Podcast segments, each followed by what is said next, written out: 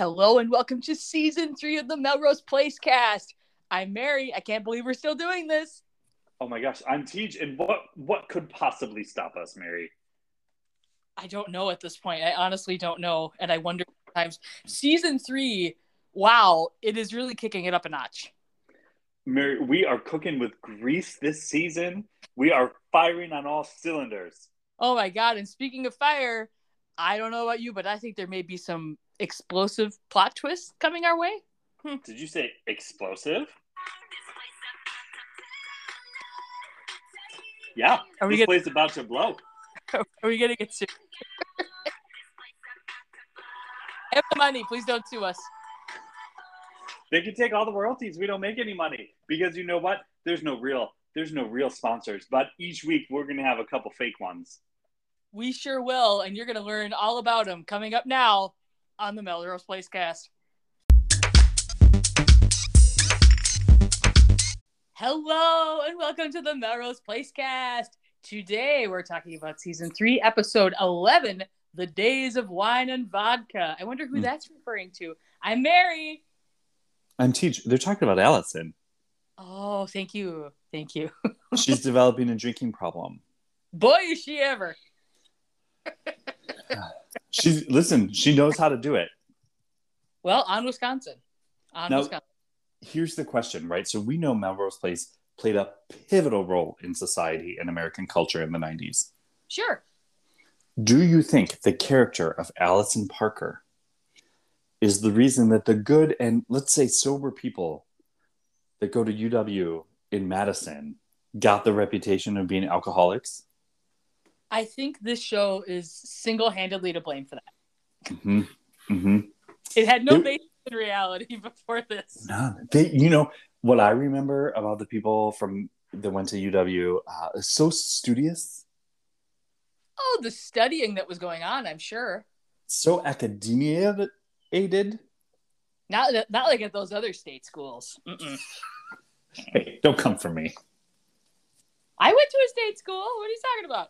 Yeah, but you crossed the river. I crossed Okay. the border, but I forget that river should go all the way up. It should go all the way up. all the, The, way the up. Mississippi River I'm talking about. The good people need to know the Mississippi River. It makes no sense that it doesn't start in Lake Superior. Well, it just doesn't. I mean, how much? but but it should. Do you remember that time? I think you were there. Someone was talking about the Mississippi River, and I said it wasn't all that big of a deal. and everybody started yelling at me. Yeah, because you're that's not funny. It was really funny. Everybody got really mad.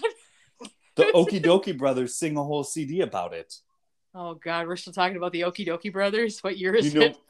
listen our good listeners uh i have something to uh, to plug for them you should go google right now okee dokee brothers and listen to that music it's on youtube it's worth it I mean, if you have a child in the house, maybe. second thing to plug for our good listeners uh if you go to baldguygreetings.com there are funny cards. You'll get a discount if you use promo code melrose. And he wants me to tell you if you add in the comments that we sent you he'll give you an extra special gift Oh my God, that's so cool. yeah, because he told me that yes, they have had people use it. Yes, he's thrilled that we put it on the podcast for him. He's just some small business guy that's making sarcastic, smarmy, shitty cards. Shitty like shitty attitude. They're good cards. They're wonderful cards. I've received many from someone. Yeah, from me. But I said, would you ever consider making Melrose Place cards? And he said, Are you ready for this? Yeah, I hope so. No, that's not our demographic. Well, maybe it is. However, and then he added, however, I didn't think Golden Girls was our demographic, and that's one of our best selling cards now. well, I like to imagine we're driving some traffic there that might like both of those shows. Yes, I think so. Uh, the gays and our friends. But here's the thing if you use promo code Melrose and type in that we sent you, like that increases the odds of getting some genuine new Melrose Place content into the universe. Oh my God. And then really our work is done and we can stop. Nope, still four more seasons. also, beep, beep, beep, beep, beep, beep, beep, beep, beep, uh, podcast news. Oh, good. Okay. You know, I listen to the others. Yes. You make no- Uh, I have two things from the discussion of episode 10 uh, from the other podcasts. okay. Again, with this pointed out, do you remember when Bruce Teller was dancing so hard that he had a heart attack? I will never forget. He's rocking and rolling. He is dancing so hard and then suddenly grasps his chest. it was very dramatic. Very dramatic. Uh, they point out accurately, I didn't realize this in the moment, everyone around him is slow dancing. I didn't notice that either. I was excited by his dancing. As soon as I tell you this, you'll remember Amanda and Peter like were like at a prom dance looking into each other's eyes when they turned over. They left enough room for the Lord, though, between them. That's the important thing. They will always take a threesome. you know what? The Lord deserves some fun. All right. Uh, and then here's a theory uh, from our good friends Dan and Jenny at the Melrose Place podcast. Can't believe we didn't think of this, Mary. They think Peter was responsible for that heart attack. Really? Slipped him a little something in his little drink. Oh, I mean, maybe. I mean, based on what we're going to see of Peter in the coming weeks, that I Mhm. guess possible. I never Yeah. thought. Yeah. Okay. Okay. One last thing that I think is important for our listeners to know. Okay. Stick with me. This is a journey. Are you ready? I'm buckled in. Okay. So, as you know, I'm in a volleyball league. I do sports. I forgot about that. yes. I wear uh, kind of gym shorts and a t shirt to go do the bump and set. Do you have knee pads? No, not for this. And then, Jesus nope. Christ. Okay. Yeah. Thank you. And then, so I was wearing like the aqua teal bluish shirt with outlines of mountains on it. Okay. Someone walked up to me. Do I know her name? No. Shelly. Uh, we'll call her Shelly. She said, That shirt really brings out your eyes. oh, God. Mary, the people need to know about my beautiful blue eyes. Yeah. Would you would you care to tell them? They're wonderful. They're so. When I wear the right color blue shirt, like it pops my eyes. I Something mean, that's fierce. sort of like any color of anyone's eyes if they wear a shirt that matches. Yes. Listen, I you know, there's some people that have the eye color that's like a little greenish, a little brownish, right? I always it reminds me of the interior of pig intestine. I've never heard anyone say like, "Oh, your baby poop colored shirt really pops your eyes out." Wow, you're really coming for the people who don't have blue eyes, which in this moment in our culture is maybe not. Fuck you. Fuck you. Just earlier in a recording, which will maybe drop as a special episode, you, not me, you uh, referred to me as uh, uh, similarly to Dr. Martin Luther King Jr. And now you're going to say this.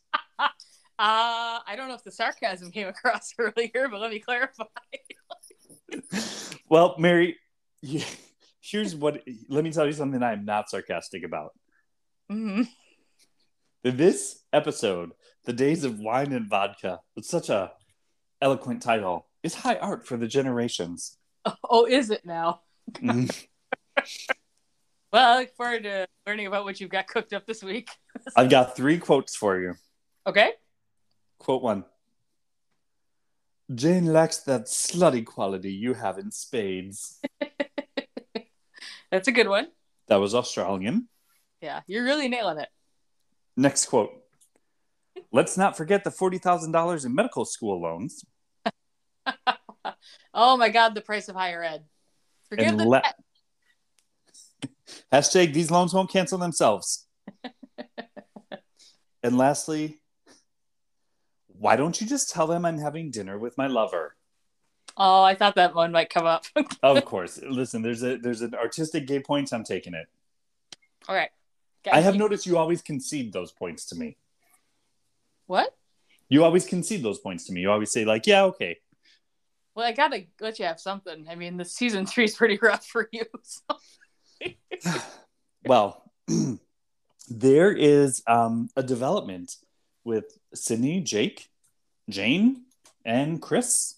Christopher? Chris? I think- Chris, I think he's a Chris. yeah. Chris from JC Penney. Well, he's shopping over there at J.C. Penney. He's he's getting there before the store closes. Well, He's using coupon. so Jake is there uh, working. Not he's not working. He's owning it at Shooters, and uh, Mr. Black shows up with a deal to offer Jake for the low, low price of a thousand dollars a month some protection. Yeah, it's a bargain. Mm. Weird to me because my days in the clubs back then, protection was just in a fishbowl for the taking. But whatever. oh my god. Anyway, Jake tells Mr. Black to, he says, You go back to your boss and tell him I wouldn't give him a quarter for the parking meter. Oh, sick burn, Jake. I didn't catch the burn aspect of that burn, though. I don't. I mean, it's not. Yeah, like parking wasn't the problem. These, these guys are probably biking, right? Yeah, they're riding their their bikes up. Their Anyway, Jake is taking out the trash, symbolism, and then he gets jumped by Mr. Black and some friends. Sydney rushes out to to like come to Jake's rescue, make sure he's feeling okay. The guys run away. And this is the part that's weird to me. I think the storyline of the writers didn't work well because as Sydney rushed out to, to come to Jake's aid, one of the jumpers, I actually think it was Mr. Black, uh, eyed her up like he recognized her. Mhm. And I believe we were supposed to believe that he just realized, oh, I know this woman. Oh, okay. Okay. Uh, whereas later it, it looks like this this whole thing was a setup. But um, anyway, Mr. Black has Jake jumped, and Mr. Black comes to Melrose Place and surprises Sydney, who's not happy to see him. no, no, she's not. Yeah.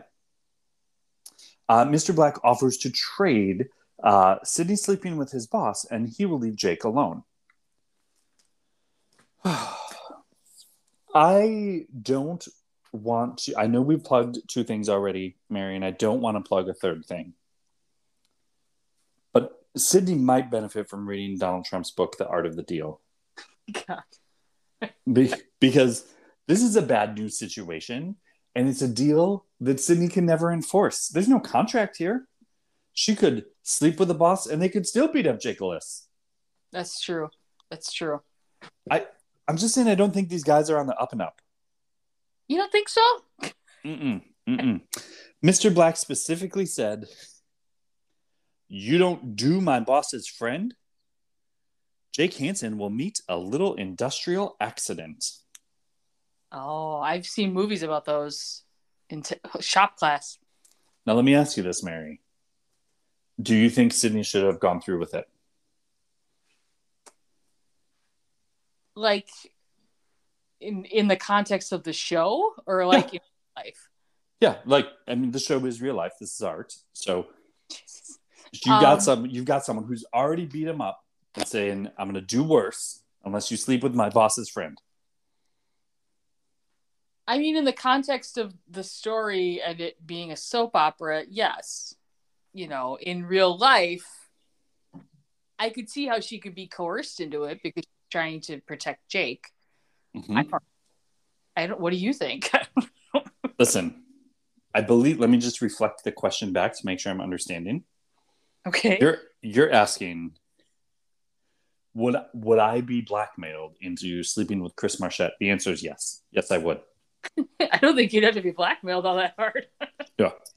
Nope, I don't think so either. Anyway, Sydney goes to the hotel, so she's gonna she's gonna do it. Um, and turns out Chris is a mobster, and Chris is the boss's friend. well, I think he's the boss, isn't he? Is he? He's the boss or the boss's friend. I'm not sure. And he says oh, he you're right. came after he came after Jake because Jake punched him, and so he now he's done this. And Chris says specifically, "I've gone through a lot of trouble to organize all this mischief." Yeah, he did say. Yeah, you're right. And right. Sydney crying says, Why are you doing this? And Chris says, Jane lacks that slutty quality you have in spades. Your your Australian accent is really something. I, listen, it's coming along. It's coming along. Now, is it as well developed and fully formed as these gorgeous blue eyes? I can't say. Who am I to say? I, I, I don't know. I just don't know anymore. Um, uh, Anyway, it's high art for the generations. Um, because because I believe that there's a certain uh, class of heterosexual gentlemen that wants uh, a lady in the streets, but a freak in the sheets, and that is the. You know how I'm, I have a weakness for rhymes. You're exploiting it. a lady in the streets and a freak in the sheets is what Chris Marchette is after. It's it's it is the Madonna whore complex situation playing out. There's things he wants to do sexually that he just does not feel appropriate doing with the mother of his children. We've we've seen this in other high art shows such as um, Analyze This with Billy Crystal. Was that Billy Crystal? I don't know. With Robert De Niro as the mobster that needs a psychiatrist? Oh, I don't remember that, but Holy shit, Mary. I was busy watching the House. Probably. Probably. Anyway, that's that's my argument. Did I win you over? No, I was actually going to bring this up as one of my trashy points. This this storyline? yeah, what are the chances? Tell me why. All right, I called it. If Jake won't shell out for security, he could at least shell out for Humster Dumpster to make his trips to the alley more enjoyable. Monster dumpster. Dumpster. Uh, I won't repeat all the stuff. I will say the, the storyline starts by Jane trying to get Sydney to go home to Chicago with her for Thanksgiving, which is a little out of the blue. Uh, and Sydney's like, hell no, dad locked me up to the loony bin when I was here. God only knows what he'd do to me at home. Mhm. Um, which is fair enough. And Jane's like, oh, but the family will be together. And Sydney's like, no. And no. So she doesn't want to go. So she doesn't go. She doesn't want to see her parents ever again for the rest of her life. Uh, like you said, at Shooters, the guy shows up, Mr. Black. He wants Jake to pay him off for security. The guy says it'll be a thousand a month. And Jake's like, no. Uh, again, he gets jumped, by the jumped out by the Humster Dumpster. Guy- Jumpster dumpster. dumpster dumpster would have been a great ad. Um, Sydney, yeah, he bugs Sydney at the complex. Uh, he remembers that she used to work for Fancy Face. Uh, up the trade, and that's how she can save Jake. Blah blah blah. He says they just don't make girlfriends like they used to. Ugh. Um, Well, they don't. oh God, it's because all these guys just want to show you pictures of their fish, and that's not a euphemism, ladies and gentlemen. Um, Oh, you know what though? But but the the straight man listening, I believe records indicate two of you. Um, they they really want you to know about that time they caught a fish. I, you know, I don't really understand. I, I was talking about this. I won't go on it because it has nothing to do with Melrose Place. But people had That's not that is not our level that we stop at, Mary. um. So one person that I was talking with was like, well, maybe that's like the only pictures they have of themselves, or like when Mhm. they're fishing. And I'm like, everybody has a cell phone with a camera, so no, I don't buy that. And they're like, well, maybe there's like some weird primal thing where they're like, I can provide you with fish. I'm like, the only fish I want is a fish fillet with no cheese. Like, thank you, I'm good. Anyway, back to the story at hand. Um, yes, stuff at the hotel. It's of course Australian Chris, and uh, he says the thing how she has a slutty quality in spades. Um, I felt so bad about this for poor Sydney. Like, how many times was Sydney's days working for Fancy Face come back to haunt her? How many times is she gonna have to sleep with somebody to long? Um, it's so soapy. There's the, the the greasy mafia guy, his goons. There's a fight by a dumpster.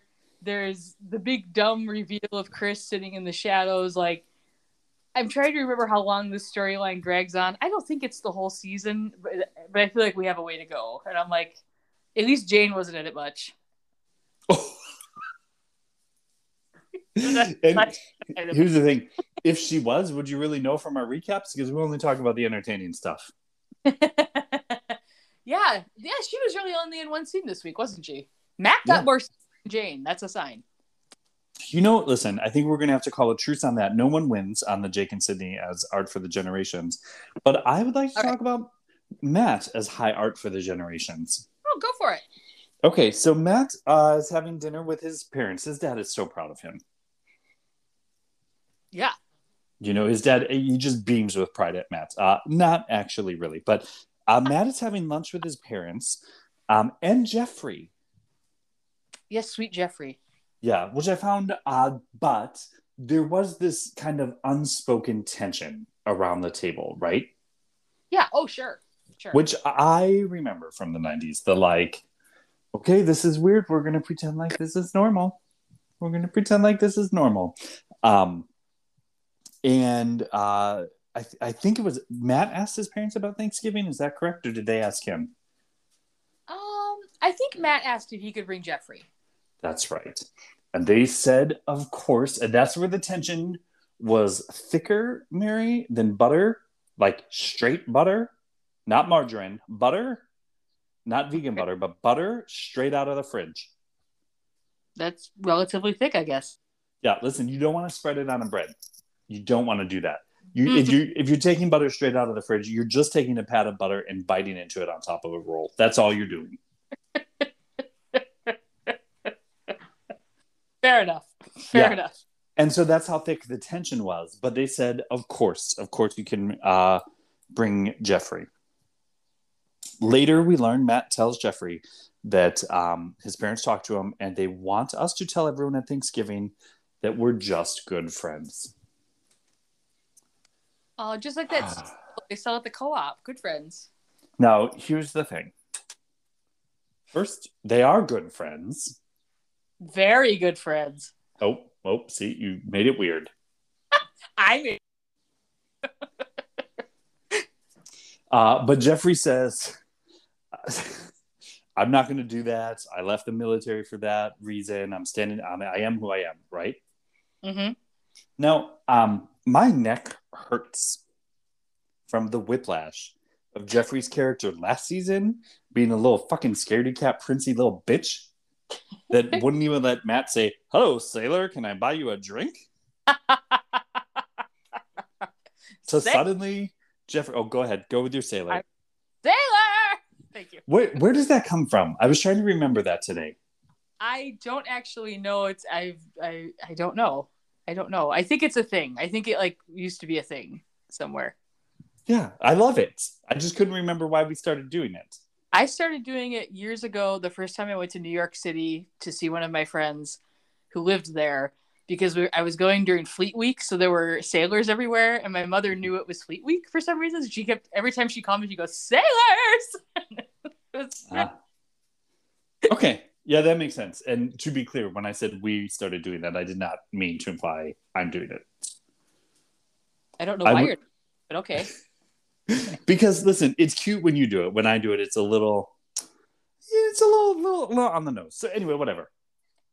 Um, they decide they're not going. You're like Jeffrey last time when he wouldn't acknowledge anything. So they're they're not going to do it. They're not going to pretend that they're just good friends. Um, in fact, as far as I can tell from Matt and Jeffrey, they don't seem to like each other very much. No, there's not a lot of chemistry here, right? Or is it just me? I feel like they're they're in scenes together, but they don't seem to actually like each other. That correct. Like at no point have I found like, huh, Jeffrey really seems to be an emotional support for Matt, or Matt seems like Jeffrey can rely on him. No, they're both like, No, no, Matt, uh, and I say this, I say this with love. Matt is too needy for Jeffrey. Matt needs a lot more like words of affection and things, and I feel like Jeffrey is not providing those needs. Yeah, and he wears purple sweatpants. with no underwear. Bonus. I mean, Bonus, it should have been Matt. Should have been Matt.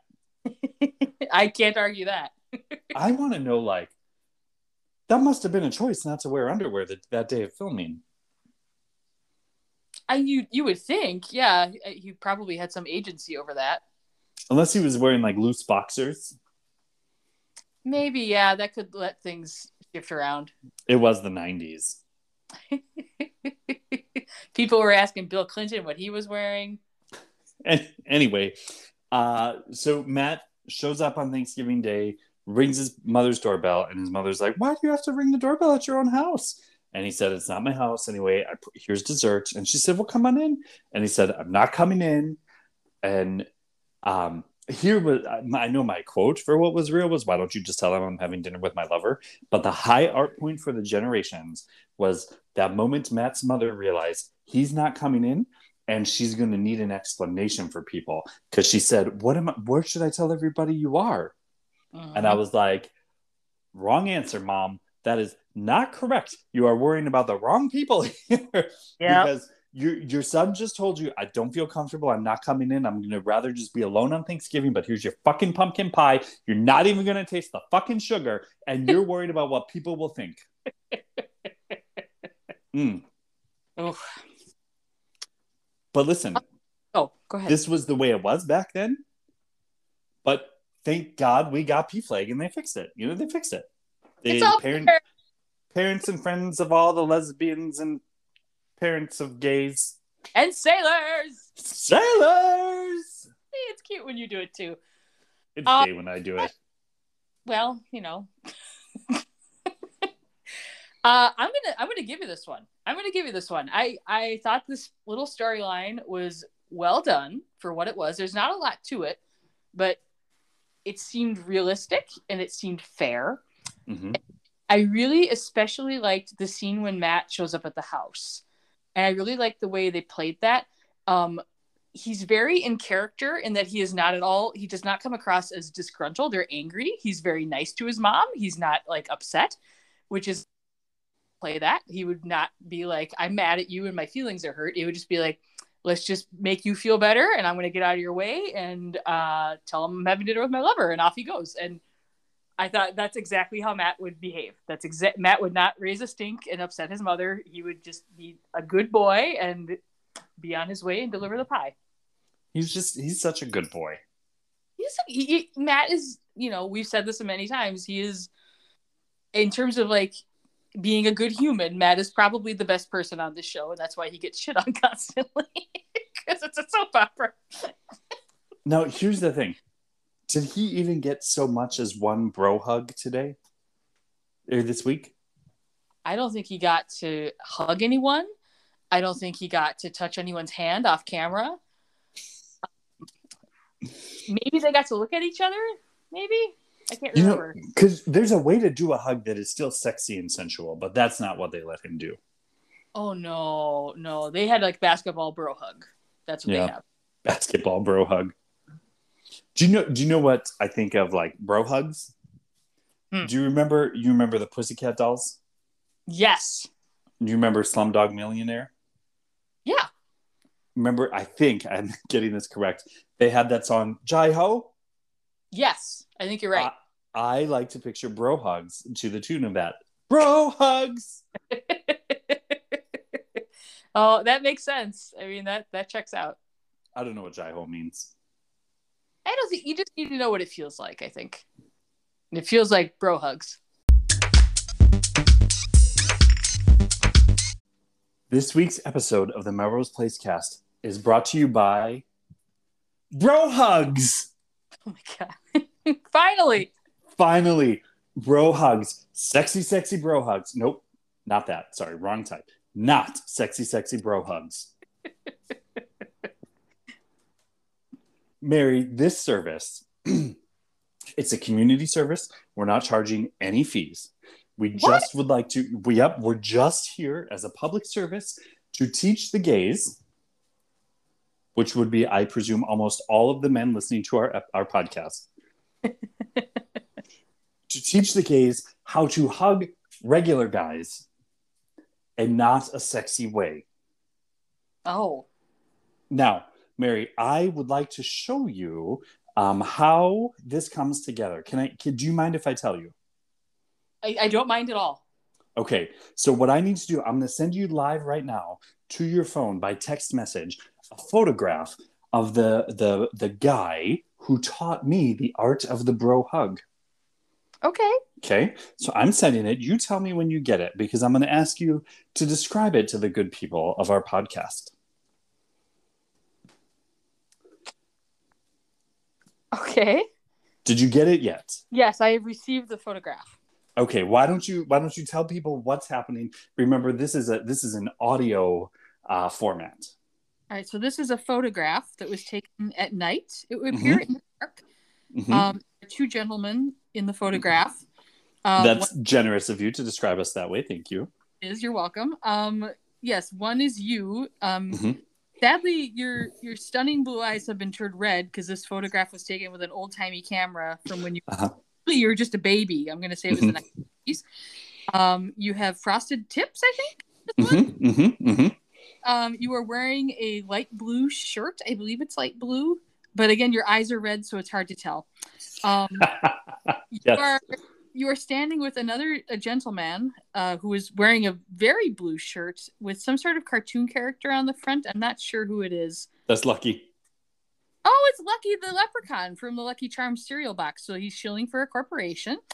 Um, so your your your gentleman friend appears to be he's he has sideburns. I can tell.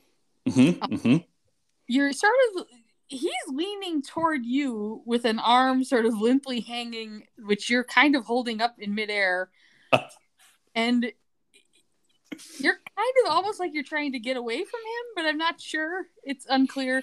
He's smiling. I think you're smiling, but it's a difficult angle because you're, and again, your eyes are red, so you look angry. I don't think you're. hmm Um, he is wearing those baggy shorts that guys wear. I think they're are they called basketball shorts? They kind of like Yes. Oh my God. Yes, you got it. And I think I see like the top of his boxers sticking out. Maybe there's something Mhm. red. hmm Um, I don't see your underwear. I think you're wearing maybe a pair of khakis or some sort of light Mhm. colored pant or short. hmm Um, it's sort of like you're hugging, but he isn't. He's not succeeding at the hug. Like I feel he got one arm around you, and then you caught the other arm, and I'm not sure if you're trying to redirect it or stop him. It's unclear. It's this is, out. Um, there are some lights in the background, uh, like Mhm. lights maybe, and there's sort of a strange aura over the photograph, almost as though the astrological spirits are involved. Perhaps someone from the astral plane. Shut the fuck up. Oh my God. Okay, keep going. Is there more to say? Um, let me see. It's uh, I don't. I, I suppose it's a hug, or or a grimace. It's uh, okay. it's hard to say. Your groins are nowhere near each other. You're not body part. Actually, now that I think about it, like you're holding his one arm up, like he's trying to hug you. He might. You, your shoulders might be. It's almost like when you square dance in elementary school, and it's just sort of awkward, and they make you do that so that you get used to touching other people. That's kind of what this. Okay. So this other gentleman, would you how would you describe him as far as like pick pick some of the fol- I'll give you a few words. You tell me which one best describes him. Okay. Would you say uh cute, adorable, hunk, or beefcake? Best best applies to this gentleman. I would start at the weakest option, which is cute. Not correct. Okay. Uh we're gonna go with beefcake. The arm looks Yeah. kind of beefy, I guess. Yeah, yeah, definitely beefy. Uh, just just using the gaydar that you have from the picture, are you gonna call him gay or straight, or you know, bi, which is eventually gay?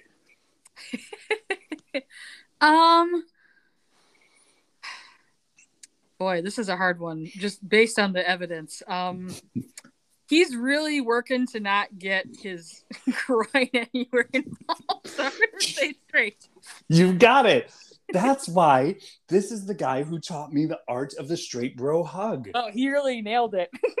Yes. So what's happening in this picture, Mary? Uh, me and several many friends had just completed a game of sand volleyball Oh, okay. Okay. at night, as you do. Yeah, what's more fun at night? It's dark. It wasn't dark when we started. It got to be dark. And this is a picture of us in the middle of a of a wrestling wrestling game where we were wrestling each other. Oh, okay. Okay. Okay. Now, I very much disapprove of the incorrect and hurtful stereotype that gay men are just always out trying to like convert straight men. and I I would never want to do anything to give credence to that painful part of, of how people think about us. Uh huh. Uh huh. Now, am I wrestling in a suggestive way with this straight boy? I- yes. I don't. Is it okay? yes. You can't see it in this picture, but the rest of it, let me tell you, because there was rolling. Yes. Oh. Th- there was sand in the boxers, all that. Okay. But what? But was it just like? Was it just like a like a uh, a masculine like moment, or was it like an oddly sexual thing, yeah, it was that second one, right? Like I, I definitely was kind of, eh, whoops. Over the borderline. Yeah. Now, did I later though, like talk about this instance with the other gays in our group about like, ah ha ha, look what I got to do? Yes, I also did that. Look what I got to do. 20 years later, am I discussing this publicly as a trophy moment? Yes, I'm doing all of that. So maybe I'm not as opposed to that stereotype as I suggested. That that's often the case with those things. But it was because of, of moments like this, maybe that he thought I needed to be educated on how not to have a hug be a moment. I can see that. Yeah, yeah. And so I pass along this wisdom uh, from Matt in Melrose Place, Matt and Jeffrey, as well as uh, my friend from college in the sand volleyball pit. So, would you like to know how to hug a straight man and not make it a sexy, sexy moment? Do I want to know that? I'm I feel talking I to our have the opposite problem actually. Is there the reverse of this class? okay, so this is this is what I learned. All right, Okay. so let's go. You gotta offer up your right hand in a handshake. Okay. Yeah, you lull them into a false sense of security. Now, this is the key. You cannot put your right hand straight in front of your shoulder. It has to be over kind of like directly in front of your your belly button. Okay. So if you were to drop your hand, it would come right down at your junk. But don't think about that. Hand up. Hand up. Okay. So the reason, and this is key, this is key, because you need the, the grasp of the hand to be uh, like a, a barrier between any accidental genital to genital contact. You don't want that. Mm, Because that's gay. Super gay. Yeah, literally, yeah.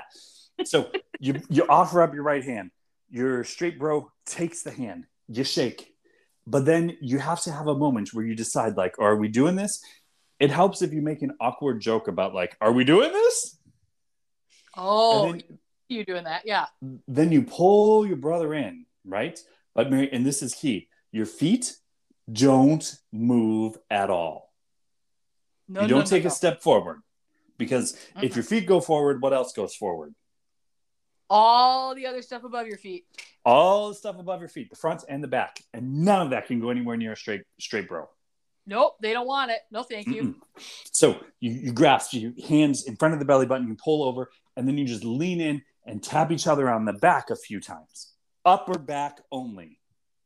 Don't go below the bra straps. No. Now listen. Did I play real dumb for these lessons? Oh yeah. yeah. Did, did I get all these instructions explicitly explained to me because I kept doing it wrong? Sure did. Sure did. Uh, But here's the thing. Picture it, picture a normal hug, right? Like two arms wide, wrap around the person, kind of above or below their elbows, right? Mhm. And if you go in, if it's a tight hug, you'll notice like there actually is like theoretically like genital area to genital area contact, which is uncomfortable for a straight man. sure. However, he will hug women this way. Oh, sure. He, he's totally comfortable with that. I don't get it. I don't understand. Well, that's the kind of stuff they're looking for. And ladies hugging ladies, putting boobs on each other. I don't get that Oh. either. It's hard to avoid putting boobs on each other when you're ladies and you're hugging. Like, Listen, listen. If you just go like, uh, okay, so arm out, okay, but now keep your arm up at shoulder height and then lean forward, so then it's just shoulder to shoulder. I don't think you've ever had boobs. I have not.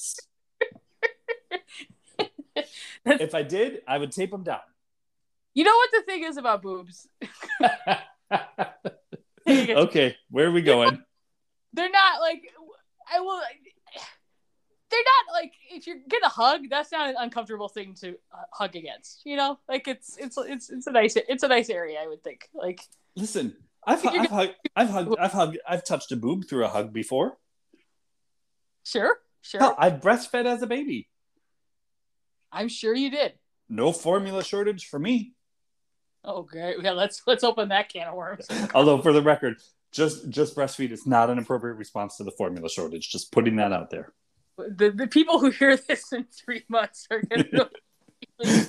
Listen, if the formula shortage is still happening in three months, we've got a real problem. Do you know what else is a real problem? what? Why do we just call it formula? It's a bad name. It's it's poorly branded. Like We could get on this, dude. We could make our money that way. We call it baby juice. Lactation station. Nobody wants that. Nobody wants formula.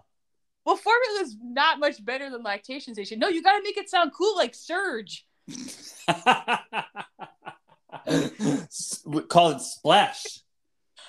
You know what? People would buy it. Eric- Listen, people, if, if we provided baby food, no matter what we called it right now, people would buy it. Oh, that's sad but true. Anyway, bro hugs, not sexy, sexy bro hugs. You gotta, you gotta lean forward. Is this like I can take, or like, how do I get this knowledge other than just listening? You, you gotta find yourself someone like that guy in that picture. You Okay. gotta feign interest. All but right. and and this I- this I learned uh, from girls I grew up with when they were trying to court a gentleman where they would act much dumber than they are because Mm, that seemed to attract the attention of men. that does kind of work, sadly. It does Yeah. kind of work. So that's what I did. Like, wait a minute, wait, what happens if I don't put the my arm in front of my belly button? Oops. What a thrill! wow, I feel like I've learned a lot, but also Mhm. all And also what? nothing at all. Well, Um, is there like a website I can go to for this, or is just is it was just like just a public service announcement you were making? this this was a public service announcement uh sponsored this is i actually funded this ad uh just to let the good people know i wanted you to see this picture Is there a way for you to share this picture with the audience? uh, i don't you know with the things i said about the other person in it i probably not That's probably a good point. Um, and again, I would just like to point out, like, again, I seem to have the opposite problem with my hugging. So if you have any advice for the opposite problem, please feel free to make another public service announcement as I continue for a man holding a fish. 'Cause apparently that's all that's available.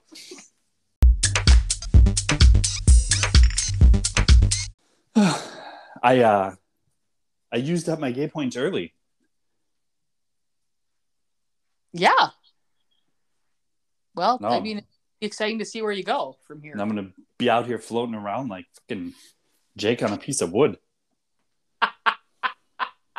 He's fine. We'll just drop him off. He's been floating on the ocean for 24 hours in the blaring sun. And yeah, we'll just take him home. We won't Well- even give him dry clothes. It's fine. Well, we are back for the second half of season three, episode 11 of the Oh. Melrose Placecast.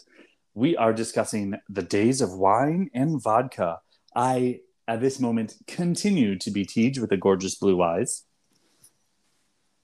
I'm I'm Mary with the regular blue eyes, I guess. wow.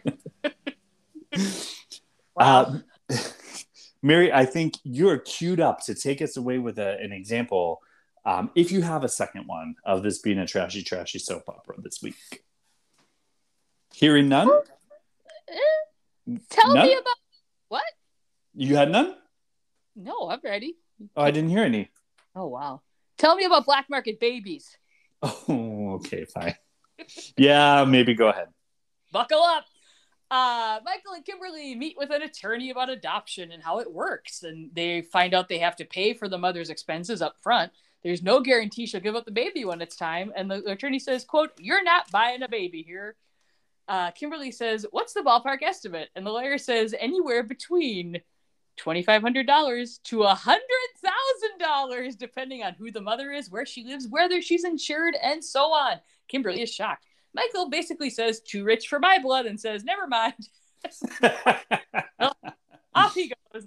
Uh, Kimberly later is at her doctor again, and she's talking about getting fertility treatments. And she knows she could freeze her eggs, and Michael can freeze his sperm. The doctor stops her, and he's like, uh, "You know the implications of your diagnosis, and you really just cannot have a baby. Like it's not, it's not happening." And he tries to refer her to a therapist, which frankly, probably a pretty good idea considering what's about to happen. She Mhm. goes, no, I really, do you, do you really want to help me, doctor? Then tell me about black market babies. Oh boy, surely you have a friend for that, she says. You seem to have a friend for everything else. One of you must have heard something, maybe even helped, shall we say, a poor unfortunate along a wayward path, someone else who couldn't carry a fetus to term.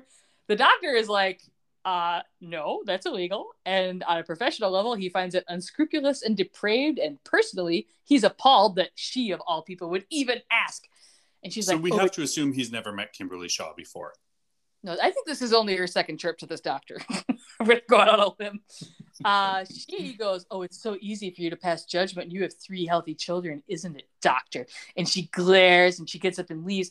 And she's out in the waiting room and she's about to start to cry. And of course, who should happen to be sitting there? There's only one other pregnant woman in all of Los Angeles. It's Jo Beth Reynolds. Uh, Mm, she's like, mhm, mhm. she's waiting for an appointment and uh, they make some small talk and she asks if kimberly's pregnant and kimberly's like no i'm still trying and kimberly sits down and she's kind of buttering jo up and jo has to tell her she lost custody of her unborn baby to reed's parents and she can't leave california and she can't leave the hospital with her baby. Wah wah. Uh, later that night someone knocks on jo's door. Of course it's kimberly. And jo's like uh, hi. Okay come in because we don't really know each other. Kimberly wants to help jo keep her baby. She thinks she has a way. And Jo's like, uh, you can override the court system. Kimberly says, no, I think I have a way to make everyone believe that your baby's dead. Not what I was expecting. Uh, Jo also was like, uh, what? Kimberly says, if everyone believes your baby's dead, you're free. You can take your baby wherever you want, away from the court, away from the Carters. And Jo, uh, how? Kimberly says she can induce Jo's labor a week before the due date at the beach house, and they'll just deliver the baby there. It's fine. They'll tell everyone it was stillborn. It's fine. Jo looks very confused and gets up and paces around. Kimberly's like, It's totally cool. I'm going to just do all the paperwork. It'll get lost in the shuffle. Okay. Uh, she'll file a fetal death certificate, and everyone will think the baby's just been cremated without ever seeing it. No one will ever know. Jo uh, is like, Why? Why are you doing this? And she said, Kimberly's like, Well, I hope if I'm ever a mother, someone will help me. And I believe mothers need to be with their babies. Mm, This is a, oh god. So she tells Jo, come over for Thanksgiving and you can let us let me know then. But no one can know about this, not even Michael. It's their little secret. You, me, and your baby. Oh. Uh, later we cut to Thanksgiving. Jo is outside enjoying some cranberry juice. Uh, she's like, I've heard lots of stories about when mothers are in danger or their children are in danger, and like there's mothers who lift cars off their children. bullshit. Yeah, right. And Kimberly's like, oh, with a mother's love, the stuff of legends. Uh, Kimberly says, I'm your last hope, Jo. And Jo says, maybe you're right. And my child is in danger. Let's do it. Oh boy. Uh, okay. I knew this was coming because I've seen this season before. Uh, it still kind of is insane. Let's be honest. This is all complete. It's already insane, and nothing has hardly even happened yet.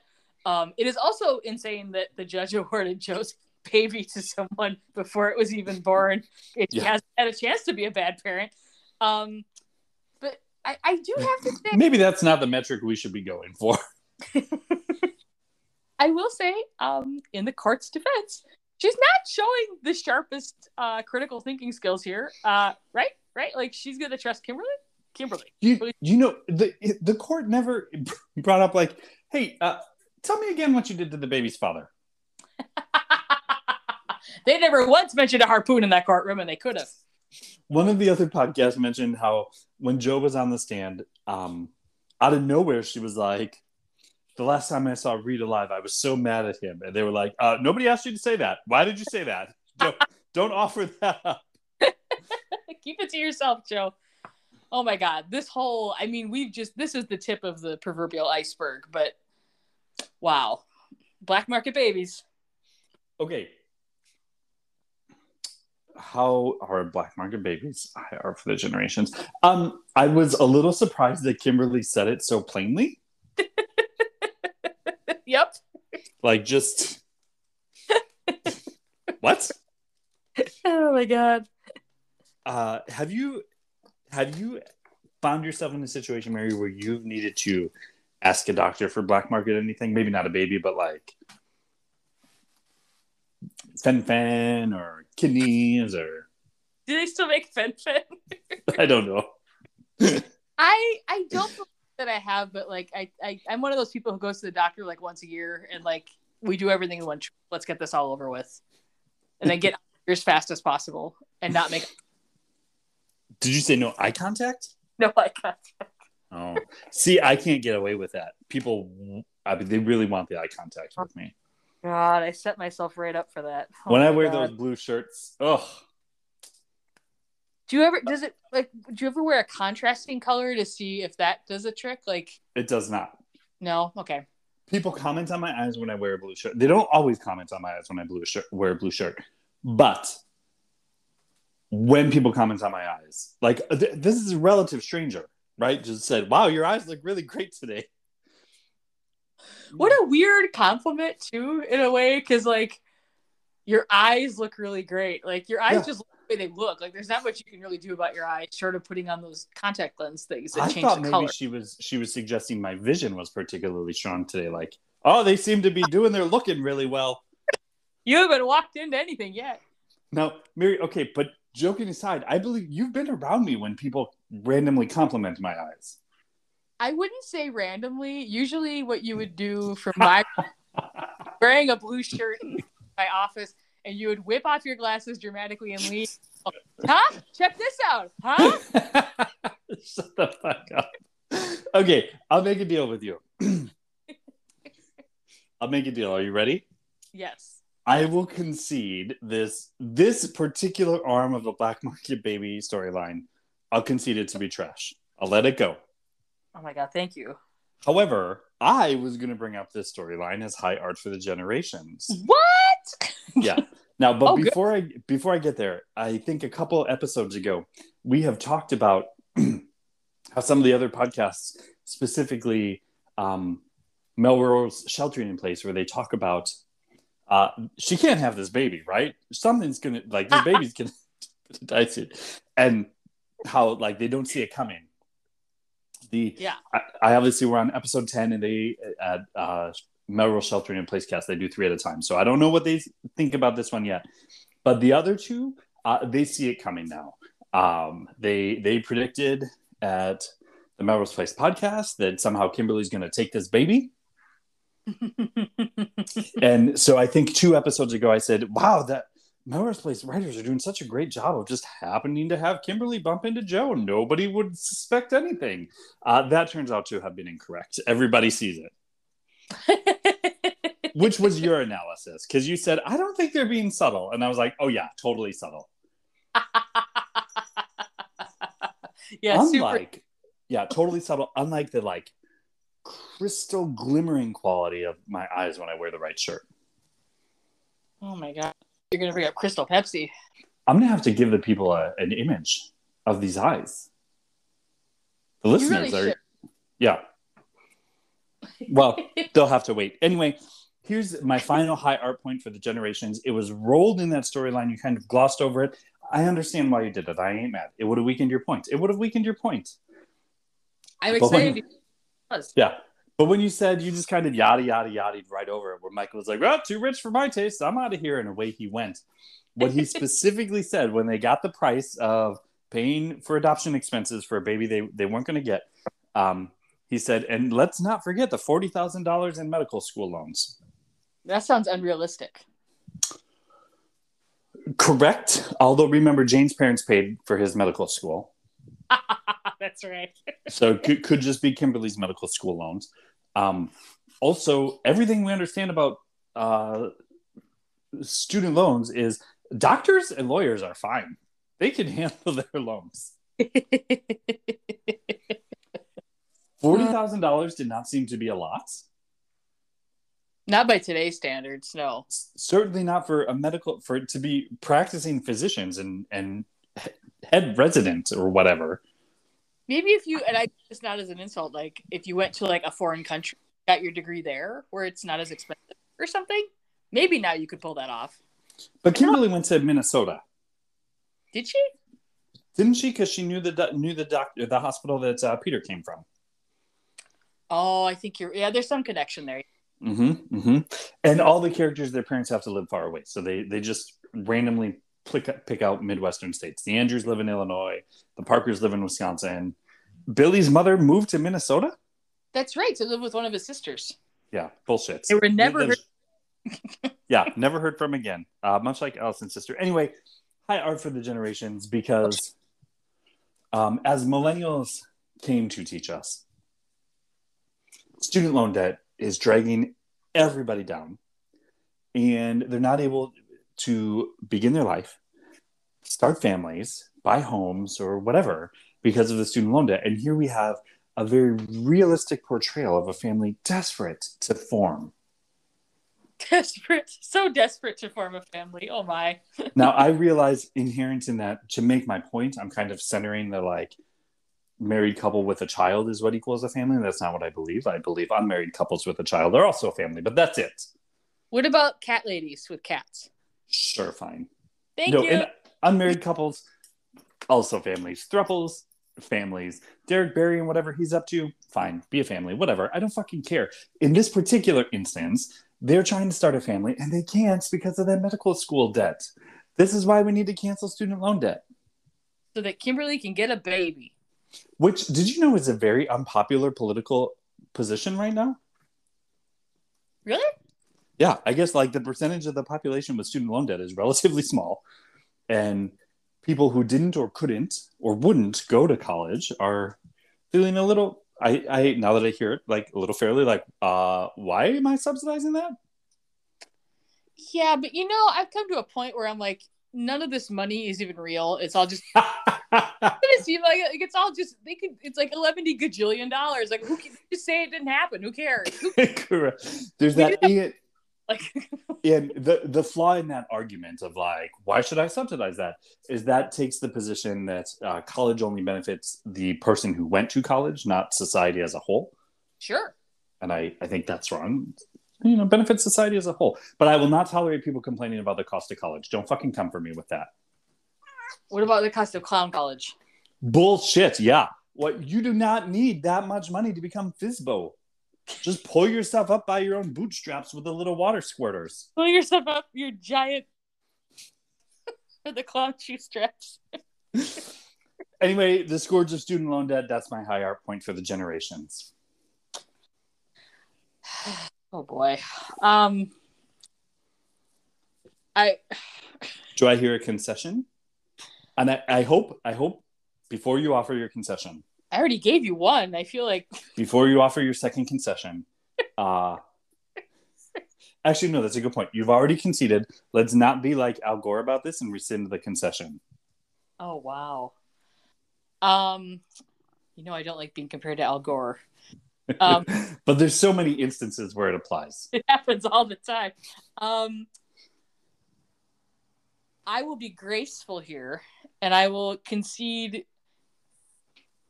your specific loan debt being a hindrance. However, the rest of this storyline is soapy, soapy, soapy nonsense. I'll take it. I'll take it. It- it- listen, in like- season three, I'm taking it. I'm I- taking every little bit I can get. I have to say, yeah, because it's this is only going to get worse for you from week to week. So let's let you have a little a little sunshine this week. I am going to take this little bit that I can get the same way Kimberly should take any little bit of baby formula she can get. oh God, everybody's mad about baby formula. I I hope that is solved by the time we drop this episode. But did you know what what I learned is really the fucking what happened with this baby formula problem? Do you know why we have a shortage? I think so, but tell me more. Abbott fucking Labs, those motherfucking corporate whores. We're supposed to Well- think Sydney's a whore. Fuck Abbott. That's what I say. This is a They parody make- podcast, by the way. also, I believe it's Abbott, and I believe it's the same Abbott as Abbott Labs. I could be totally wrong. This could be totally misinformation. But one of the four baby food manufacturers didn't upgrade their safety standards, right? Or their safety equipment. Yeah. Two babies died. Abbott says the FDA has never proved that it was because of the formula, but because of the two babies died of a bacterial infection, uh, the FDA did an investigation, came across this lab in somewhere in Lower Michigan, which there's your first clue. Why the fuck are we making food in Lower Michigan? Whatever. You must. Um, and they, they inspected and said this is not up to safety standards. You have to shut this plant down. So the, the alternative for the FDA was like, oh, you're not up to safety standards. It's just a couple babies, right?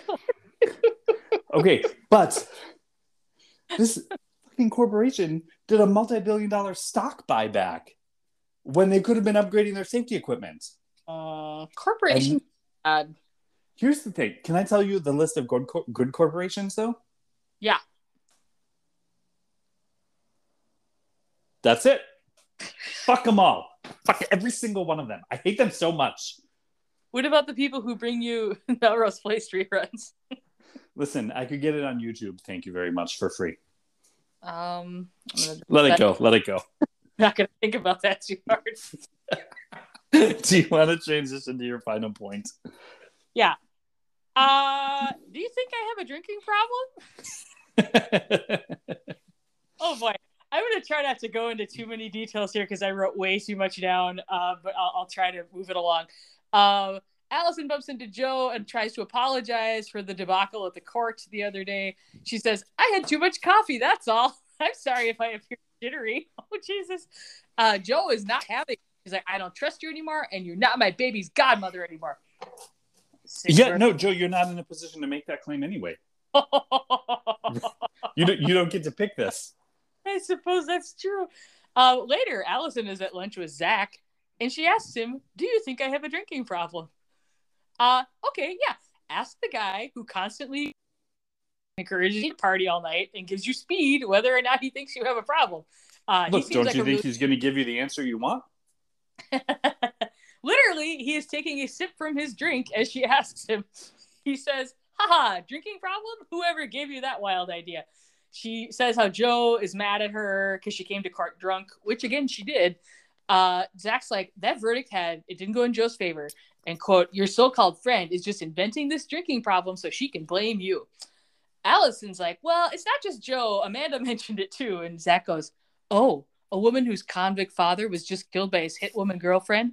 Think about it, Alison. You're the perfect person for her to blame on everything. You're close and you're corporate. What? How does he know about that? Alison whines like that Amanda's her boss. And Zach's like, oh, no, you're your boss. Give yourself a break, Alison. What do you need? What's the one thing in life you've been denying yourself? And she's like, I need a car. And she mentions how she tried to sell Betsy once, but she was practically giving it away and nobody wanted it. He toasted them going to buy her a new car and cut to her driving a new convertible.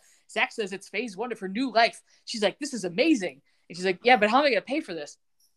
Also, what a ceremonious dismissal of Betsy. Like, I found this disrespectful. Um, anyway, he's like, you'll figure it out. And he grabs the car phone, calls a hotel in Santa Barbara, and gets them a room. She's like, uh, I have to go back to work. He shushes her and he's like, just like take a day. Like, just take a day. She has a meeting first thing in the morning, though. And he's like, Oh, you're moving into phase two. You believe you deserve good things now. And he's like, We can totally drive back tonight if you want. She goes, All right, off they go because she's dumb. They're in Santa Barbara. They're in front of a fire. And of course, they're drinking. Does she want to go back to LA tonight? She goes, Ah, no. I haven't been this happy in my whole life. I owe you so much. He says, You don't owe me anything, baby. You're an amazing woman and beautiful and amazingly talented. And she goes, Ah, and I'm amazing. because he just keeps saying amazing. He loves her, he says. She mm-hmm. loves him too. Oh my. They kiss. He he wants another log on the fire, but he can't get up. So she does, and she's clearly drunk. She can barely get out of the fireplace. By the time she gets back to the bed, he's already asleep and snoring. Cut to the next morning. Uh oh, she just woke up at her meetings in 15 minutes back in Los Angeles. Zach drunkenly mumbles, Welcome to New Alison. What works for you? And she's like, Shit, I gotta go. Uh, he says, like, when's the last time you took a mental? And she has to say, I don't exactly have a great attendance record at work. Not when you've got a new boyfriend.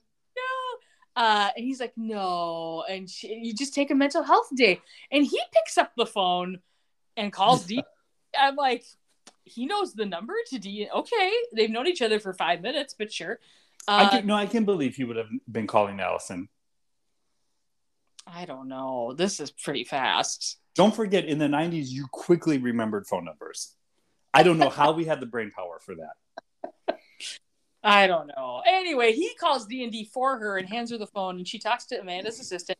and she lies and says she has the flu that's going around, but she'll come in this afternoon for the other meeting. And I'm like, you just said you had the flu. Okay. Um, he says it's not a full mental health day, but at least it's a start. And they start making out, presumably go have sex. Uh, cut to lunchtime. Billy and Amanda are standing by Amanda's Porsche waiting, and we hear squealing tires. And vroom, up comes Alison in her new car, and she almost hits Amanda's car. Uh, Billy asks whose car it is, and she's like, "It's mine." And Amanda's like, "We can discuss Motor Trend's car the year later. We have a meeting to go." Um, Amanda's pissed because this was Alison's account, and so Amanda spent the morning familiarizing with the client. And Alison's like, "I told your assistant I'd be here."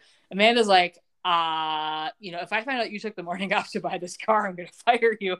Billy starts waxing poetically how she must have bought the car yesterday and then she drove off and she probably drank too much and slept it off. And Alison's like, nah. And Amanda's like, yeah, I think probably that's what happened.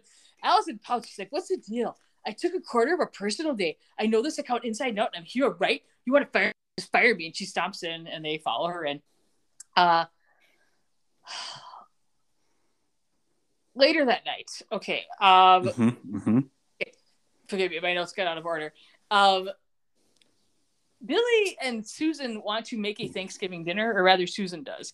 And so Susan's like, we should invite Alison as like a peace offering. And so they're gonna do Can that. we pause at how fucking obnoxious that scene was with Billy and Susan in the morning? Oh, I wanted to punch them both. Oh God. Oh, the Talking the, them. The food.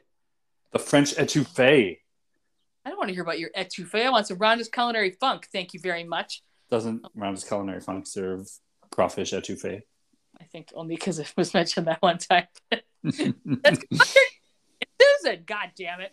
Uh, anyway, so she's supposed to. So they then they decide, well, if we really want Alison to come, we should invite her boyfriend, even though they don't like him, and so they do.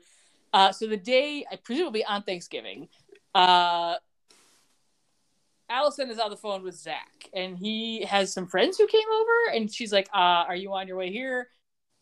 Uh, no, I'm not. Not gonna happen. So Alison takes a big swig of vodka, I presume, and then walks over to their apartment with a bottle of wine. Uh, Susan comes over, asks where Zach is. He can't make it, and Susan very stupidly says, "Oh, good, that'll give us a chance to talk." Mhm. Uh, Alison immediately gets that pinched look on her face that all women in the Midwest get when they're upset, and she's like, "About what?"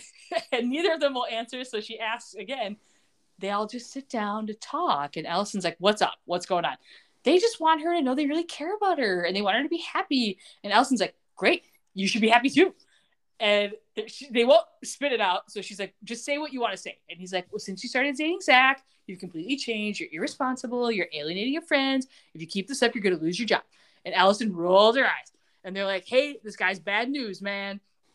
Susan hedges her bets, and she's like, "I don't know if Zach's really bad, but like, he's obviously influencing you." Alison's like, "You two assholes are unbelievable. Who the hell are you?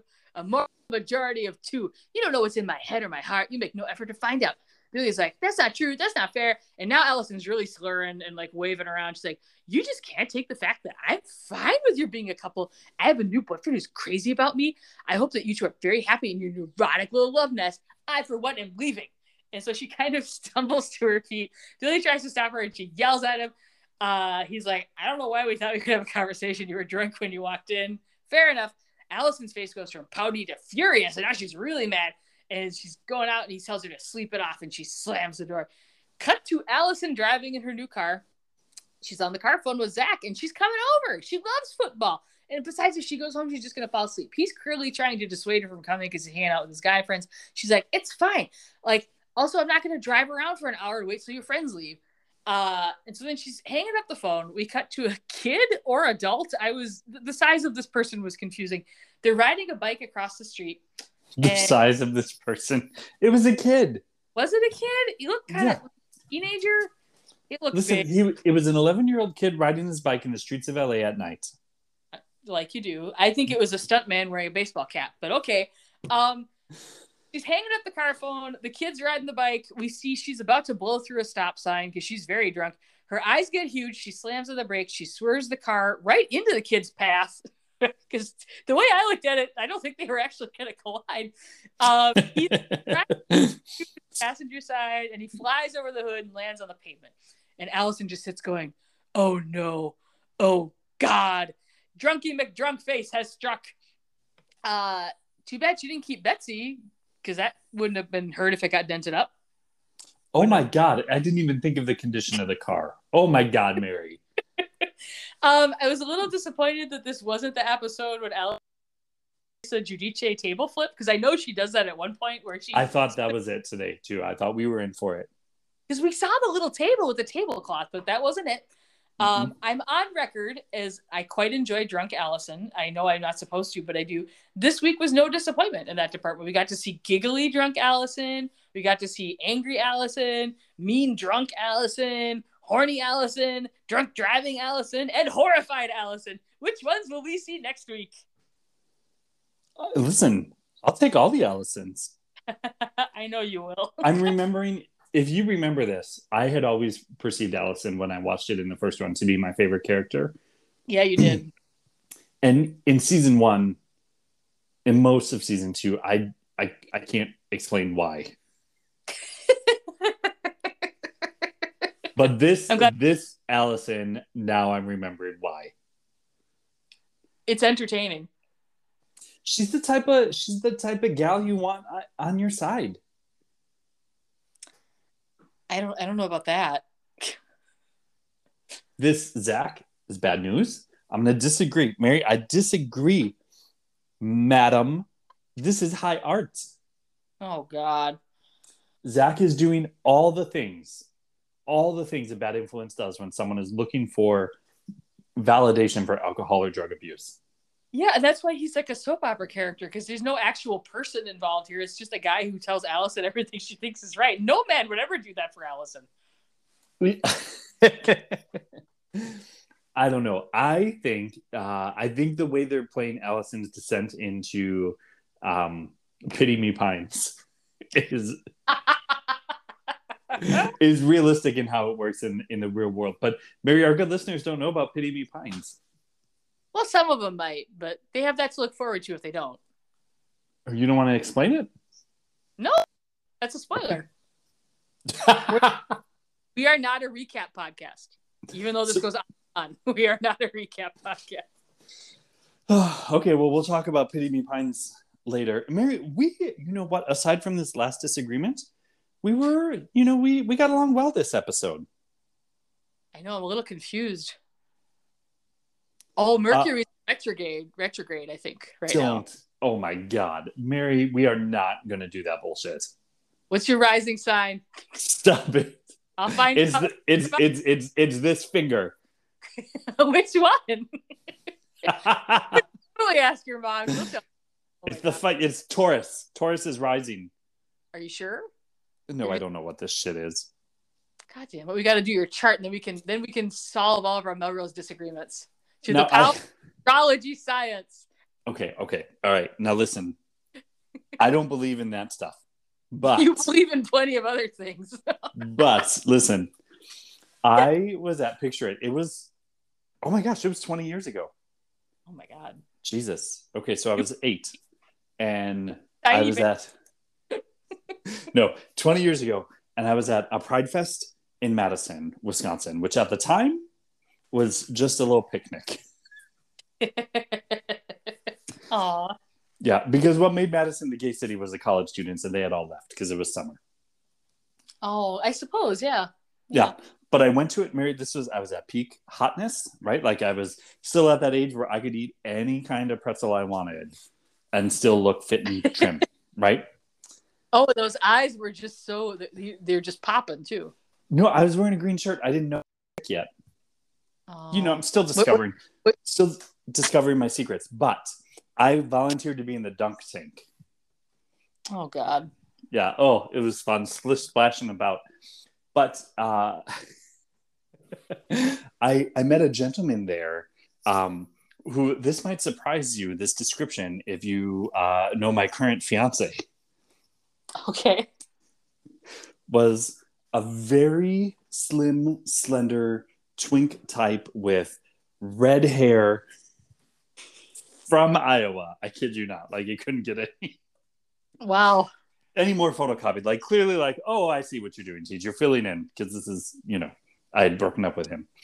But so the the pride picnic is ending and he's there with some friends. They they're they're there's like eight people staying together in a hotel room and he says come on back with me. It was not like that although i, I would have totally been down for that. Um but we we walk in and there's this older woman probably young 30s lesbian type right? Like the type that keeps her fingernails short all the time. Yeah. yeah okay. You know the type. Yeah. Okay, so we're talking, and I I'm barely there a few minutes, and we were telling the story. There was um, a guy at, at the picnic that was asking people for food because he was homeless. Okay. Okay, so Eric was his name, Oh, Not- I've heard of Eric. not Derek, my fiance. Eric. I've heard about Eric too. Go on. Have I talked to you about Eric? Uh, I think unless it's a different Eric, but please go on. I don't know this story, but we're going to come back to this offline. Anyway, Eric's telling the story. There's a little bit of like, oh my God, that's crazy. And then I piped in one of the few things I said to this room of people I don't know. I was like, no, but you guys, it was really sad. He was, he was like, he was homeless. He didn't have any food, like anything. And out of nowhere, from across the way, this lesbian witch, which was genuine. I lear- later learned she was into astral projection. Uh, I know where this is going. yeah yeah it was that eric out of nowhere sails across the hotel room with the the, the following slur are you ready Yes. you're a virgo aren't you honey Oh wow, she nailed it. how the fuck did she know that She knows. They know. hmm.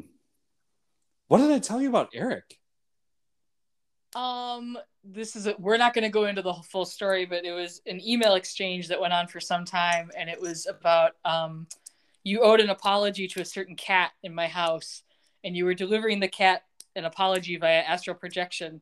oh yes this is that eric Yes. yeah the Yeah. astro projector Well, as soon as you mentioned his name was Eric, and there was a link to astrology, I'm like, I think I know where this is going. okay well mary uh i there's a couple highlights if i can just point one out yeah, of course, of course. because this was almost my higher points when Billy and Susan sat down on the couch across from Alison to confront her about her uh, developing alcohol abuse and drug abuse. Uh, she slurred at them, "Who the hell are you anyway? The moral majority of two? Oh And I was like, "That's good." And and for the time, referencing the moral majority, I liked it because the fucking moral majority, neither moral nor the majority. Fuck them. I I agree. I agree. hmm Did you have any highlights? No, I think we kind of hit everything. We did Okay. not talk about Amanda and Bruce. we didn't, did we? Yeah. We had a recap podcast though. No. Well, this was the highlight that I had there. Peter said the heart attack makes D and D ripe for a takeover. Bruce came Yeah. into Bruce came into this bullshit. Bruce got dressed, buttoned his shirt all the way up, put a tie around his neck, which a tie, you've heard me say this, Mary, is just a noose that hangs down. It really is. Foreshadowing. Oh God, not again. uh came into work amanda says what are you doing here and bruce says i don't know what's happening. Someone's trying to take over d&d which seems like a leap. Seems like a leap from the evidence he would have. But he said someone leaked the news of his heart attack deliberately. Which is true but yep is true. And he's saying this to amanda who's the one who leaked it. Um, but she tells him why don't you just rest for the morning and then come in this afternoon? Okay? Mm-hmm. and Bruce, motherfucking tell her, recovering from a heart attack, wakes up early, irons his clothes, puts it on, chooses a tie, tightens it around his neck, makes it through Los Angeles traffic, comes into the office, and that's all it took to get him to leave the office, go back through traffic, undo the tie, take off the clothes, take a nap just for the morning, but still going to be back by noon. Yeah, that's a fair point. No, at that point, you're saying, you know what, I'll leave it too. That's what you're saying. I work from home and look,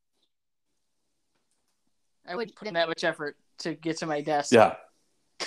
Anyway, the storyline moving forward, though, Amanda is feeling guilty about this. and almost wants to put a stop to it. And Peter says, It's too late. Things are in motion. Um, and he says, So Amanda Woodward is having a crisis of conscience, conscience and she's human. Mm. And he assures us that Amanda Woodward is going to take over D&D advertising.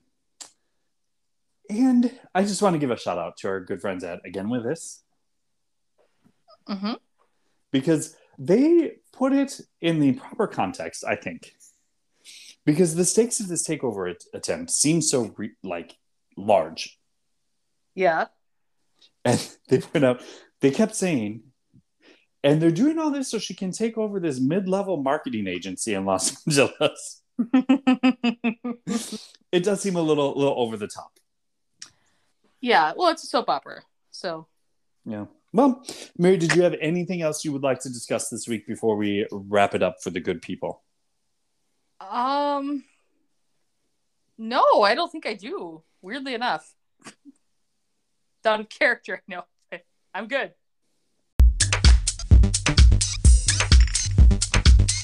This week's episode of the Melrose Place cast is generously supported by the following sponsor. We've all been there.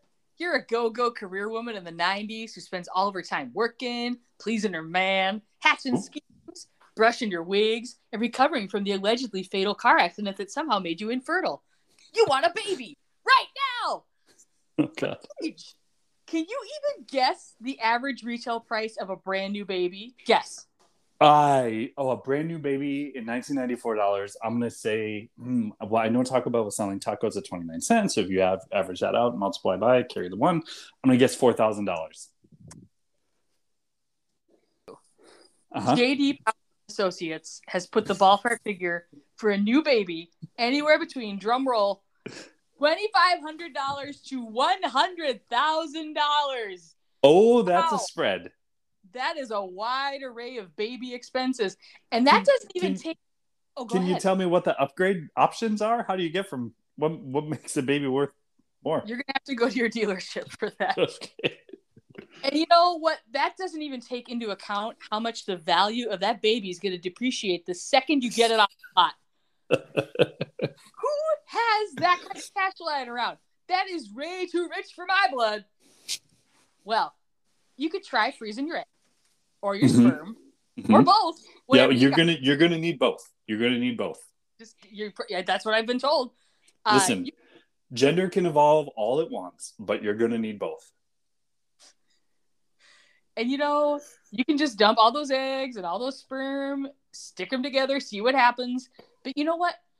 That takes a lot of time. It takes a lot of time and a lot of scientific equipment, and most importantly, a lot of freezer space. And if you're like me and you just have one refrigerator in your house and no separate freezer, like I don't have room to be keeping all my eggs in the freezer and all that sperm I'm getting from somewhere. Like if I'm choosing between keeping my pizza rolls or my eggs, you know I'm keeping the pizza rolls. Am I right? what, a- what now is there space still for casseroles? I don't have any of those in the freezer. Oh, okay, all right. Carry on. Let me tell you what, Tej. Have I got great news for you and for Mhm. everyone else who wants a baby, because I know that you want a baby, but also wants to keep their pizza rolls. It's time. it's time. Oh, boy, whatever. It is time to check out Black Market Babies. Black market babies. What? What? Black Market Babies is a brand new baby acquisition service offered by Dr. Kimberly Shaw. You may know Dr. Kimberly Shaw from her many previous entrepreneurial efforts housed in her building at the corner of Hollywood and Vine. Oh There's yes, so- I know Hollywood and Vine. Oh, you know it better than anyone. Uh, you know who else knows something? Dr. Shaw. She knows what you're up against. And having defied the odds and multiple state and federal laws in her own quest to acquire a baby, she is ready to use her expertise to guide you through your own journey to a baby. Gaga,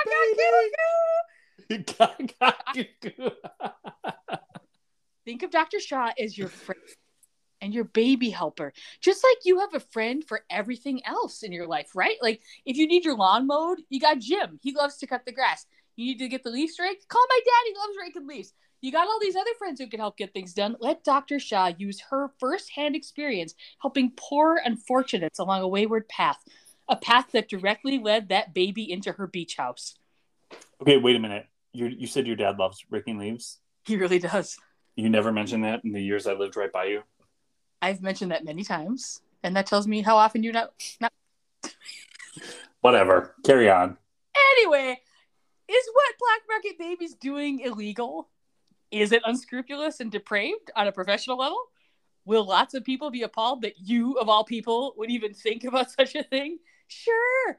But oh, it's easy for them to pass judgment when they have three healthy children of their own and a big freezer where they can put all their pizza rolls, isn't it? Look, obviously, you're going to have some questions about how this works, and that's perfectly normal and natural. Getting a baby. You can visit marketbabies.gugu to learn more. But really, it's probably for the best if you don't ask too many questions and don't put too much of this in your Google search history, okay? Mm-hmm. Mm-hmm. Mm-hmm. Black market Probably babies- you probably should not be listening to this on iTunes either. No, they're going to know. Mm-hmm.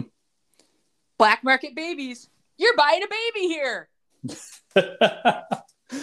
okay, so I have just I so much, so many questions. Good, good. Um, I would imagine you.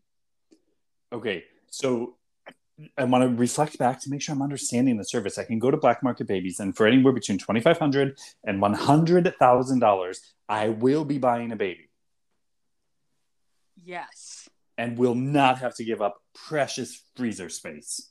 Yes, you're going to keep all that freezer space. You're not sticking your eggs in there. You're not sticking your sperm in there. Nothing but room for pizza rolls. It sounds so gross when you say sticking sperm in there. I, But not eggs? no, not eggs. I don't know that's fine. what. I'm not bothered by that. How? Okay, so Mary, uh, I am, despite being a women's studies major and a, a, a well regarded male feminist, Mhm. um, I'm not sure how much space eggs take up. How, how big are these eggs? I, I perceive them to be rather small. Lady eggs? Yeah. They're pretty small, but you're getting a bunch at once, ideally, I think. okay. But they're all in there. In where? In there, in the lady parts. Yeah, but you're freezing them for later. just like okay so when when so when when an egg is ready to become fertilized hmm hmm lady egg by the sperm does it is it just moving from like the collection like i imagine there's like a, almost like a, a human version of a jar and one comes out. Does it grow? Are they are they bigger? Are they just these little teeny tiny things that you're just plucking out with the little tweezers? I'm a little worried about the school system where you grew up. Um, Um, can we just imagine i didn't pay much attention to this part I suppose it wasn't all that relevant. Um, yeah. Okay. So, lady eggs, they're riding Yeah. around inside of ladies. but, but they're having they're living their best lives The ladies are living their best lives in this year of all years. Like, it's and you should know, and you should know, Ted Cruz believes each and every one of them is low life. Um, glad we're thinking about him. That always makes me feel great. Um, so ladies are the ladies are walking around, and inside Okay. they're Yeah. You've seen those little plastic Easter eggs, like that you Yeah. in. That's Yeah. kind of what it's like on the inside of ladies. There's two of those, and they're full of little tiny Yes, eggs. I'm Like- familiar with ovaries and eggs. I get it. I get it. Yeah, right. The ovaries are in there. It didn't sound like you were familiar. yes, and and we're supposed to instead of saying like why don't you nut up to say like get tough, we're supposed to say ova up, right? Like so, I get it. I'm understanding that. What I'm saying is, at the moment of fertilization, is the egg that's being fertilized is it bigger than it had been the entirety of its life before when it was just riding around inside the lady? I don't think so. Okay, so these eggs they can't take more take up more space than a little Ziploc baggie. baggie. Well, it depends how many eggs you're putting in there. All of them would fit in an ovum. I, So I, I, how packed is your freezer with pizza rolls? Is the question. it's like really you, cool. This is an ongoing problem at my house. You've heard about this before. Wow. I, I do remember pizza roll parties because oops, we have too many pizza rolls. We're gonna have to cook some because we got more. Listen, I'm just saying for a lot of ladies, you, you don't if you if you're a lady or, or anyone with just you don't have a separate deep freeze in your house and all you have is a freezer above your refrigerator, you have a finite quantity of space. Do you have room? Like, I don't know what kind of freezer situation you have. Do you have room to be keeping all these sperm in there? Indefinitely. Listen, Black Market Baby. Gugu. I, I might suggest, perhaps, eh, I- I'm not a marketing major, as is evidenced by the ad you're about to hear from me. But might I suggest uh, a more compelling value proposition would be instead of saying you don't have space for an oversized container of eggs in your freezer, what with You your pizza rolls, you could say, hey, if you work with us, you won't need to put sperm on your pizza rolls. Ah, You- I think that's a better pitch. I think part of the point you're missing is that you want a baby right now. If you have sperm, you got at least over nine months of time. It's not as fast as pizza rolls. Fast to cook a baby. So if you want a baby right now, right now, black market babies. Black Market Babies, wide price range, a, a baby for every budget. People, they they got to go with your budget baby, and that's fine. That baby's gonna be perfectly met at that price point. You're gonna Can get you uh, can you again tell me the, the differences between the budget baby and the the the ultra baby? um, you know, it's gonna depend on what zip code that baby came from. Oh Uh, shit, Mary. I'm just repeating back what the show said. I'm repeating what the show said. um, you know, did, did is this baby listening to Mozart in the womb, or are they just listening to your belly rattle because you're hungry? Like, there's any number of variations here. Uh, I can't believe you tried to describe ovaries to me. well, you didn't sound like you knew what was going on, so I'm trying to help you. Listen, uh, can I tell you a true story about a purchased baby? Please do. So, as I believe I've revealed, I've adopted my son hmm uh, through the foster care system. He was initially placed with us in foster care, then moved to adoption. Not Um, through black market babies. Not through Black Market Babies. No, no, no. This was, yeah, Lutheran Social Services, which the Supreme Court would now allow them to refuse to let him be adopted by us. But that's a whole nother fucking story. Fuck the Supreme Court. They suck. They're worse than corporations. Anyway, um, I brought Logan in as a one to work. He was about two, maybe one and a half, and I was talking to a coworker. I won't say who, but he himself had been adopted as a baby, right? hmm And I said, "Yeah, you know, it looks like he's going going to adoption." And he took a step back, looked my son up and down, which was a you know he was two, so that's not very far, and said, "Oh, yeah, he'd go fast. Blonde hair, blue eyes." Was like, "Oh, I don't like this one bit." It's and do you know what I what I disliked the most? Because I was like, "Hey, this baby is supposed to be bringing out the blue in my eyes." Oh God, Jesus! Oh my God! Wow. Well, good listeners. Again, if you are looking to buy yourself a baby, Black Market Babies, blackmarketbabies.goo. You can learn everything you need to know. Again, probably don't put too much of this in your search history. Okay. That was a, that was a detour. we went on a little trip. I know what ovaries are.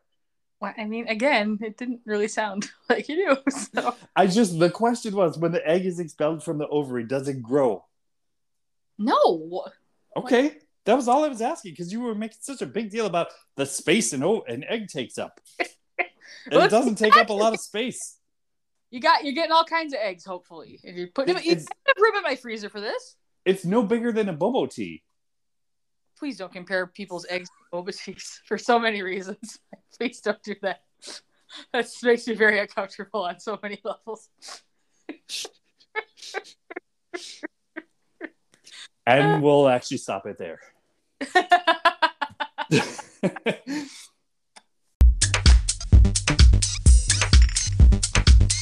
so wait, seriously, how how long does this show go on? How many episodes are there? Man, I told you this, right? So there, it goes to season seven of the original run, but then there's the re- the reboot season. so there's how many reboot seasons? just the one so far. so far. But there's also, but then Mary, there's the the Amazon has the true story of Melrose Place movie that we should cover, Oh God, how long? Yeah. and and uh, Mel, uh, Models Inc. has to be covered too. Wait, what the hell is Models Inc. It, it's a two season spinoff Of what? What did they? of, of Melrose Place from the lady from Dynasty was on it, I think.